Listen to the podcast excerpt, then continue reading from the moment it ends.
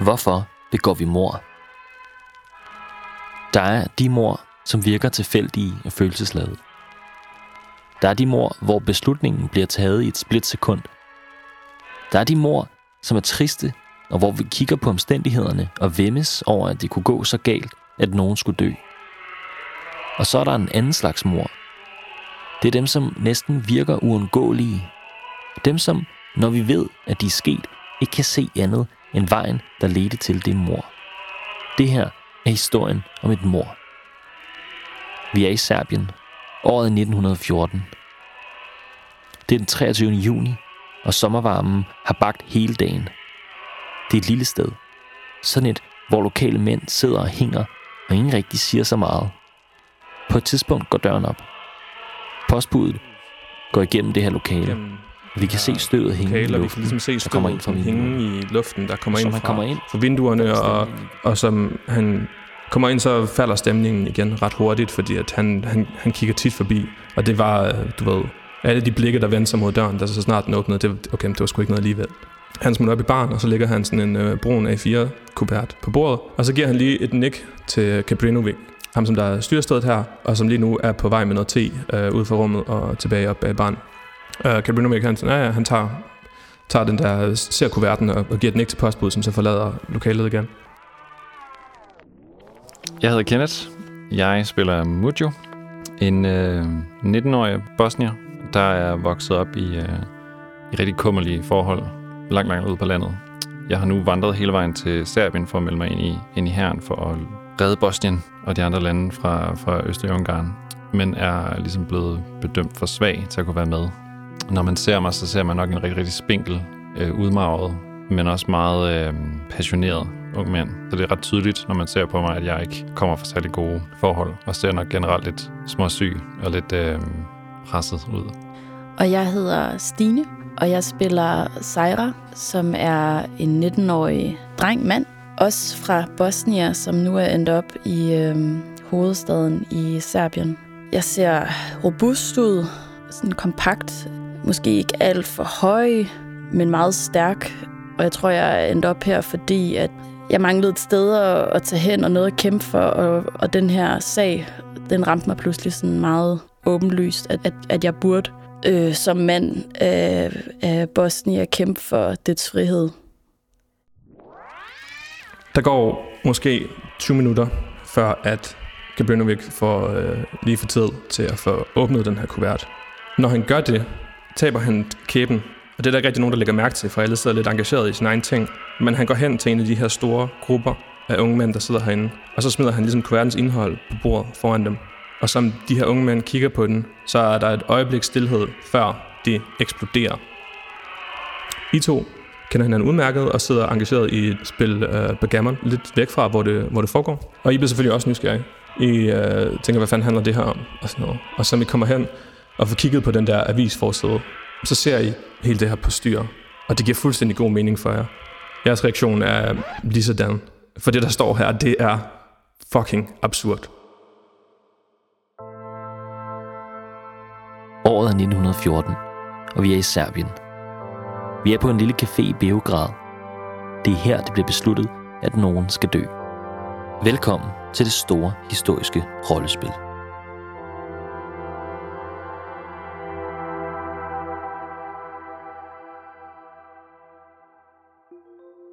Avisens overskrift fortæller om en begivenhed, som skal finde sted om fem dage, den otteogtyvende juni. På den dag vil den østrig-ungarske ærkehertug Franz Ferdinand sammen med sin kone, hertuginde Sophie, være på et offentligt visit i Sarajevo i Bosnien. Det her er en provokation. Den otteogtyvende juni er en meget betydningsfuld dag. Det er dagen, hvor en kristen serbisk hær i trettenhundredetallet besejrede det osmanniske rige i slaget ved Kosovo. Det ville omtrent svare til, hvis Mette Frederiksen besøgte din arbejdsplads på Stor Bededag. På dagen hylder man serbisk og slavisk identitet, og i nitten fjorten var der god grund til at værne om netop den identitet. Området, som i dag omfatter Serbien, Bosnien-Herzegovina, Bulgarien og Rumænien, havde længe været en slagmark mellem stormagterne. Det sidste, der er sket, blot seks år tidligere, i nitten otte, er, at Østrig-Ungarn besatte et område af Serbien, som i dag udgør Bosnien. Og det er her, vores spillere kommer fra. Årene efter besættelsen var betændt med en slags racistisk og kolonialistisk østrig-ungarsk attitude over for deres serbiske undersøtter i Bosnien.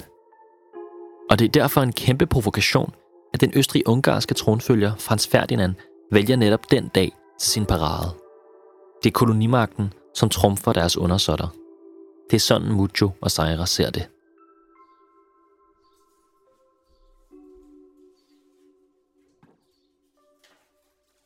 Tager de pis på os? Hvad er det her for noget? Jeg tror, jeg kaster den der avisartikel på bordet igen, og bare sådan går rundt i lokalet, kan slet ikke sådan falde til ro. Og jeg bliver lidt øh, sådan, jeg skal, lige, jeg skal lige forstå, hvad der sker. Jeg kigger på dig og sådan, hvad hedder det, rynker brynene. Forstår du det ikke? Det er jo en kæmpe hån, det her. Ja. På vores sår, altså sørgedag, for hvornår vi mistede vores... Ja. Ikke? Ja, jo, jo. Så kommer han tilbage nu og skal ligesom... H V over, nu har han også at se, hvor god jeg er. Han skal så ikke komme her. Nej, altså, hvad tænker de? Det er fuldstændig åndssvagt. Jeg er sikker på, at vores, øh, hvad siger man, general, eller de, gør, de står de, sikkert bare ret. Ja, præcis. De gør ingenting. Jeg kommer ikke til at hilse på ham. Hilse på ham? Vi måtte gøre noget andet, at vi måtte kunne gøre et eller andet. For hvis jeg så ham, hvis jeg havde en pistol eller et eller andet. Ja, så ville du skyde ham. Ja. Det ville jeg også. Jeg ville bare sige, puff. Ja, ikke? Jo. Fuck ham.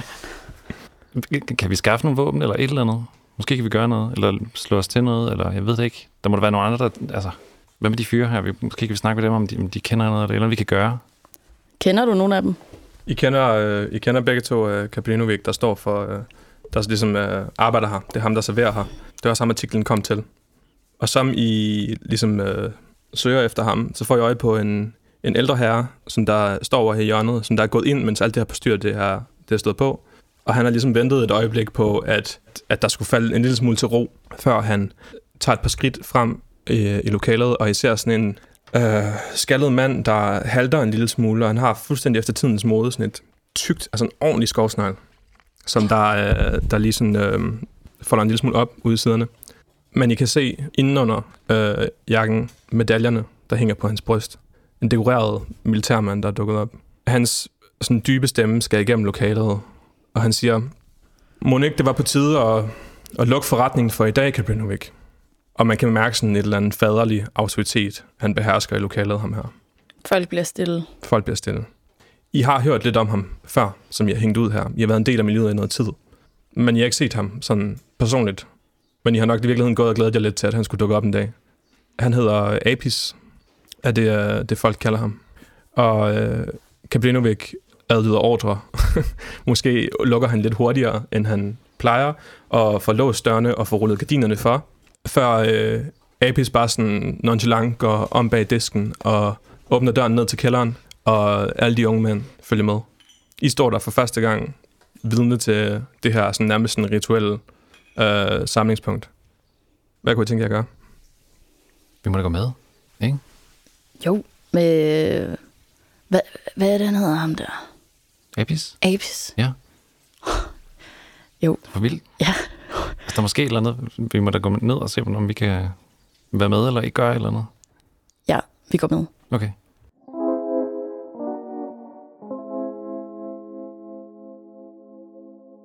Nede i kælderen samles I om et bord. Apis øh, står bag bordet, og alle andre står på den anden side af bordet. Mm. Der er ikke nogen, der har fulgt med Apis om på, om på hans side. Uh, alle står venter spændt på, hvad, det er, hvad, hvad skal der til at ske nu? Hvad er det, han skal sige? Hvad finder han frem? Ingen tør at sætte sig ned. Ingen tør at sætte sig ned. Absolut ikke. Der, der står nogle stole sådan lidt spredt rundt omkring, sådan, men, men, men han står op, så vi står alle sammen op. Mm. Um, Apis kigger lidt rundt i lokalet og siger, um, jeg kunne fornemme, at, der var, at de havde fået post i dag. Og Kapelinovic, han siger sådan, ja, ja den, er, den er god nok. Hvad, hvad, hvad fanden gør vi? Abel, han siger sådan, hvem melder sig?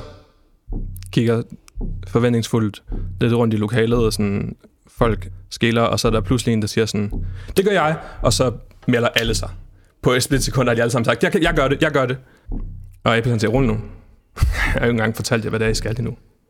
Fra inderlommen af sin lidt for varme jakke, finder han sådan et uh, bund frem, der ligesom er belagt i avispapir. Og det giver sådan et, uh, et tungt sådan klunk, som han lægger den på bordet. Og siger han sådan, men I har selvfølgelig allerede regnet det ud. vi skal dræbe Franz Ferdinand?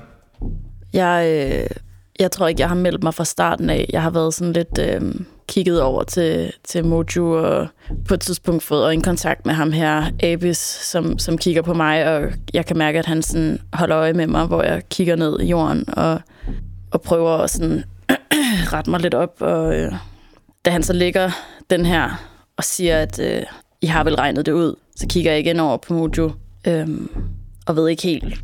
Altså, jeg har ikke regnet den ud, eller jeg ved ikke lige, hvad det er, der foregår lige nu. Øhm, men jeg kan mærke, at, øh, at jeg er nervøs, men jeg, jeg føler også, at øh, jeg er klar til, hvad end der skal komme nu. Og jeg tror, Mojo, han, han står måske stadigvæk bare med armen lidt sådan løst oppe, sådan på vej ned, øh, i det han sådan forstår, hvad der, der bliver spurgt om. Øhm, og endte nok ikke lige sejrer, der står og kigger. Øhm, han er sådan helt optaget og stopper og stiger på den der byld, der ligger på bordet, og kan mærke, sådan, at adrenalinen bare kører gennem kroppen. Den der følelse af, at man, sådan, man forstår det godt, og på en måde har han, har han virkelig meget lyst til at melde sig som det første, men også nu, hvor muligheden er der, så er man også bange for at, at gøre det. Så man står sådan, sådan helt låst i øjeblikket, og ikke rigtig ved, hvad, om man skal gribe ind eller ej, og kan sådan mærke sådan kroppen ryste og sidre. Mujo og Sejra befinder sig pludselig til et meget hemmeligt møde. Apis, ham den mystiske militærmand, er medlem af den serbiske efterretningstjeneste. Hans tilstedeværelse virker nærmest profetisk, og at han lige skulle være på den café den dag, hvor nyheden om Franz Ferdinands besøg til Sarajevo lander, er et ret vildt tilfælde. Apis er den slags person, man kunne skrive en lang bog om. I virkeligheden hed han Dragutin Dimitrijević, men vi kalder ham Apis.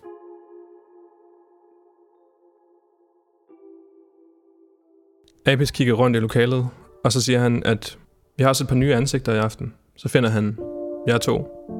Mojo og, og Sejra. I, I kender byen, gør I ikke det? Ja, ja, det gør vi. Ja. Vi, vi kommer derfra. Eller du gør i hvert fald, og ja, jeg, jeg har været jeg kommer der. derfra i hvert fald. Og du, kommer, du har jo også været der. Vi ja. kender den godt. Vi kender den, ja. Kan I gøre det her? Jeg kigger igen over på Mojo. Stadig, stadig har jeg ikke en idé om, hvad det er, han mener med, hvad vi skal gøre, men jeg er virkelig klar. Selvfølgelig. Vi er så klar. Det kan vi godt. Det kan vi, ja. Du, du kan stole på os. Jeg tror i det, jeg siger sådan, du kan regne med os, så knækker min stemme sådan rigtig teenage-agtig. Jeg rullede tre. Du kan regne med os. Apis kigger rundt i lokalet, og der er mere end et skeptisk blik, der falder på jer fra nogle af de andre. Ah, totalt, man skal godt gøre det. Ja, virkelig sådan, uh, yeah, unpersuasive. Ja, um, han, tænker, han tænker et øjeblik, før, før han spørger jer, kan I svæve foran jeres brødre, at de vil gøre det her? Ja, for hvis ikke, så skal I ikke gøre andet end at holde jeres mund om, at det her, det skete. Jeg tager... Øh, jeg tager armen frem. Han står, han står så tæt på mig nu, at jeg sådan kan tage armen frem og vise ham min hånd. Og så siger jeg til ham, vi gør det her. Det lover vi. Og så kigger jeg lige sådan tilbage, eller sådan over skulderen til Mojo. Vi gør det her. Du kan stole på os. Kender du den der følelse, når man giver nogen hånden, og så man, sådan, man føler, at sin krop er sådan en barnekrop, når man giver dem hånden? Fordi ja. det er sådan, det er, der er sådan et eller andet autoritet, og der er sådan et eller andet sådan, øh, tyngde i det håndtryk, der bliver givet til dig, og som de her sådan isnende blå øjne kigger ind i dine, så, så snører din, hele, dit, sådan, hele dit system sammen, og du gør alt, hvad du kan for ligesom at putte et brave face på, at det her, det kan du godt. Det er en kæmpe anerk- anerkendelse, og I kan fornemme sådan jalousien, der driver af væggene herinde. Og samtidig kan man måske også allerede forestille jer, at der er flere af dem her, der tænker sådan, hvorfor dem? Hvorfor, hvorfor, hvorfor dem? Hvorfor skulle alle sammen få et kort over byen og finde ud af det der? Men af et eller andet grund, så vælger Apis jer. Det er ikke en hvilken som helst opgave, Mojo og Sejra lige har fået lagt i hænderne. Ingen af dem har holdt et våben før. Mojo blev endda fundet for svag til at aftjene i militæret. Men tiden er knap, for der er jo kun fem dage, til slaget skal stå. De har en aftale om at mødes med Apis tidligt næste morgen i en lokal park for at få mere at vide.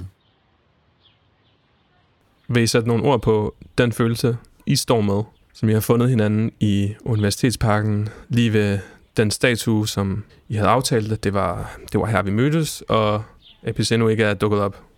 Mm, jeg kan forestille mig sådan en, en, øh, en kæmpe sådan stolthed og følelse af, at nu kan man endelig udrette noget. En følelse af, at man kan endelig gøre noget. Man har gået med de her tanker om, om, om, om ens fremtid og alle de her ting, og uretfærdigheden og alle de her følelser, og lige pludselig så har man så mulighed for rent faktisk at gøre noget. Så jeg tror også, der er sådan en, en, en sådan, lidt sådan ild og følelse af, sådan, jeg, jeg, jeg skal også bevise mig nu her, jeg skal også gøre noget her. Måske lidt, lidt for, øh, lidt for, øh, øh, lidt for frembrusende et indre følelse af, sådan, jeg, jeg, jeg må også gøre noget her, jeg skal også vise, at jeg også kan det her. Og jeg tror, at øh, når jeg står her og venter, så, øh, føler jeg, så føler jeg mig enormt vigtig.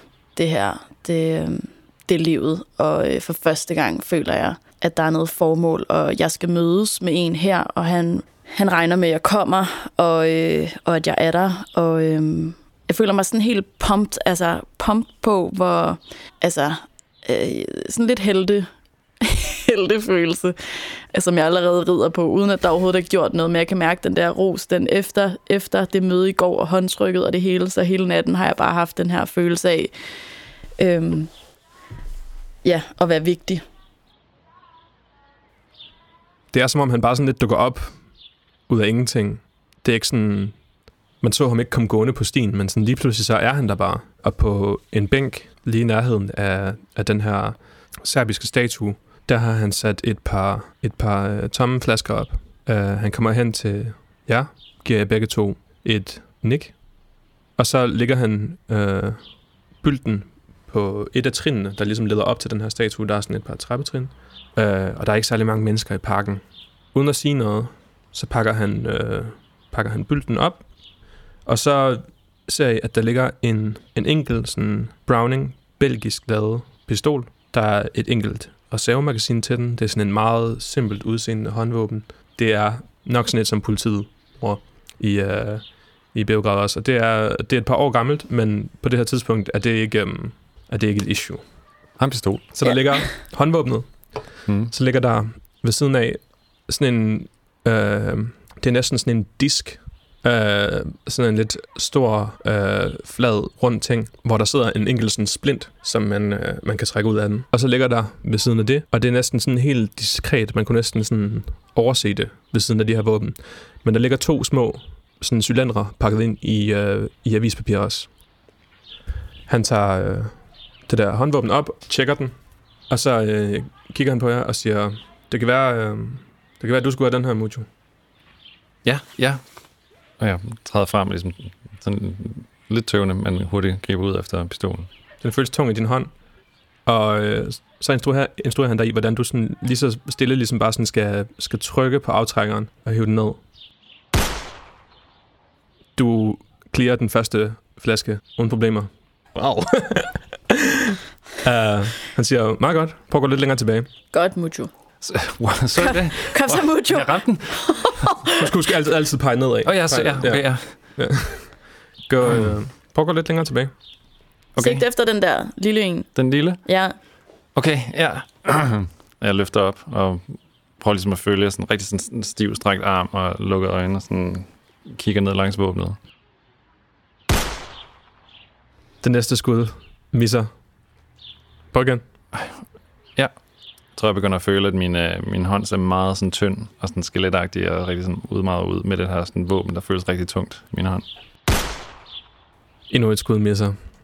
Jeg, jeg, må jeg, jeg, jeg, jeg går lige prøve igen. Pistolen ud af din hånd, og så siger han til dig, så lægger han ligesom en, en hånd på din skulder, signalerer, at du skal løfte blikket, fanger dine øjne, og siger han sådan, det vigtigste, når du skal skyde, det er at slappe af. Ja. Der er ikke nogen forskel på at ramme en flaske, på at ramme et menneske. Det tænker jeg lidt over. Okay. Når du ser ham, så kommer du sikkert til at blive vred. Det skal du ikke blive. Du skal bare tænke på at slappe fuldstændig af. Okay.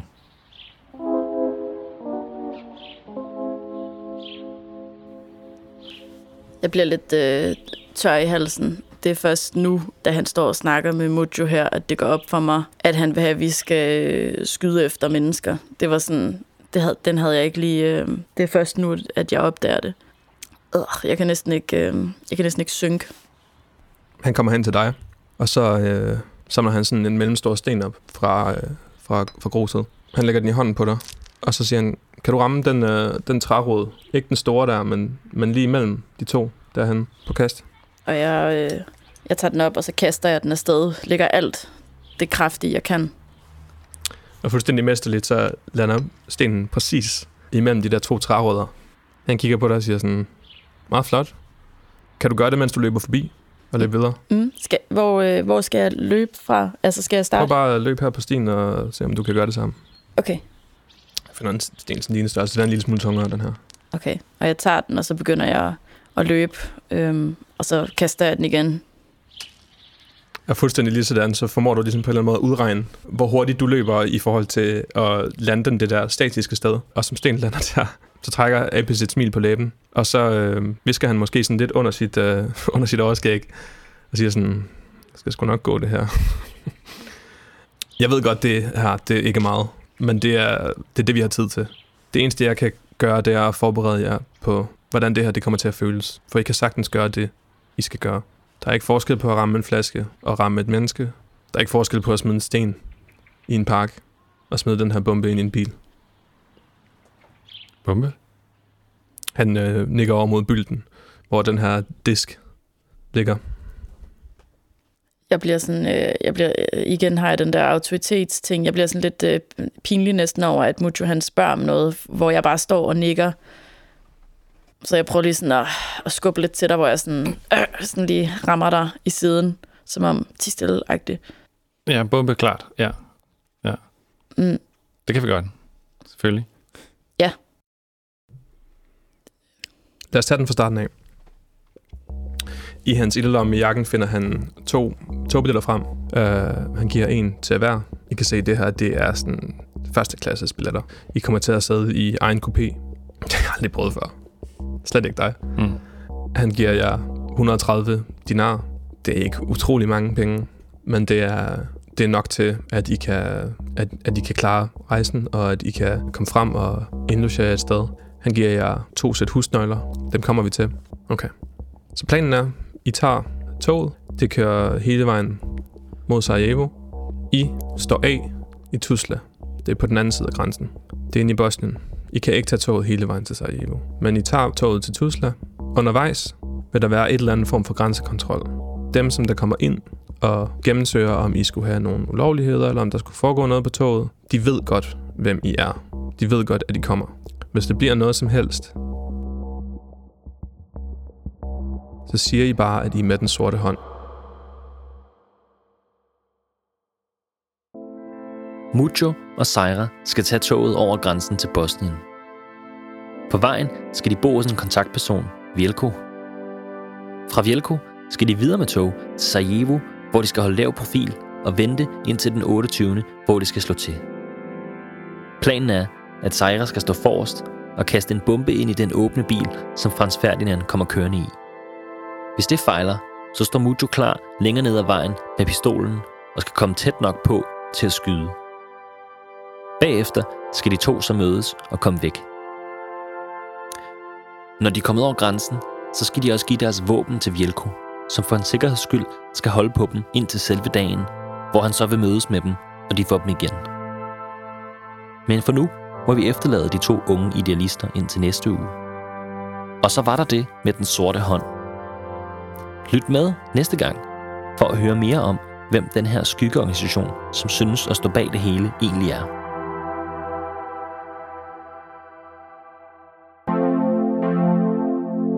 Tusind tak, fordi du lyttede med på første episode af Den Sorte Hånd. Vi vil gerne opfordre jer til at gå ind og følge os på Instagram, hvor vi kommer med mere historisk indhold om de spil, vi laver, og deler billeder fra optagelserne og den slags. Det er også her, vi vil opfordre jer til at skrive til os med ris eller med ros, eller hvis I har spørgsmål eller idéer, eller bare hvad som helst egentlig. Hvis du kan lide vores podcast, så spred endelig ordet. Bag podcasten står Malte Dueholm, som du har hørt være Game Master og som har skrevet spillet. Rikke Madi har været med til at lave research og har lavet grafik. Jeg hedder Anton Færk, og jeg har stået for klipning og lyd. Tusind tak, fordi du har lyttet med.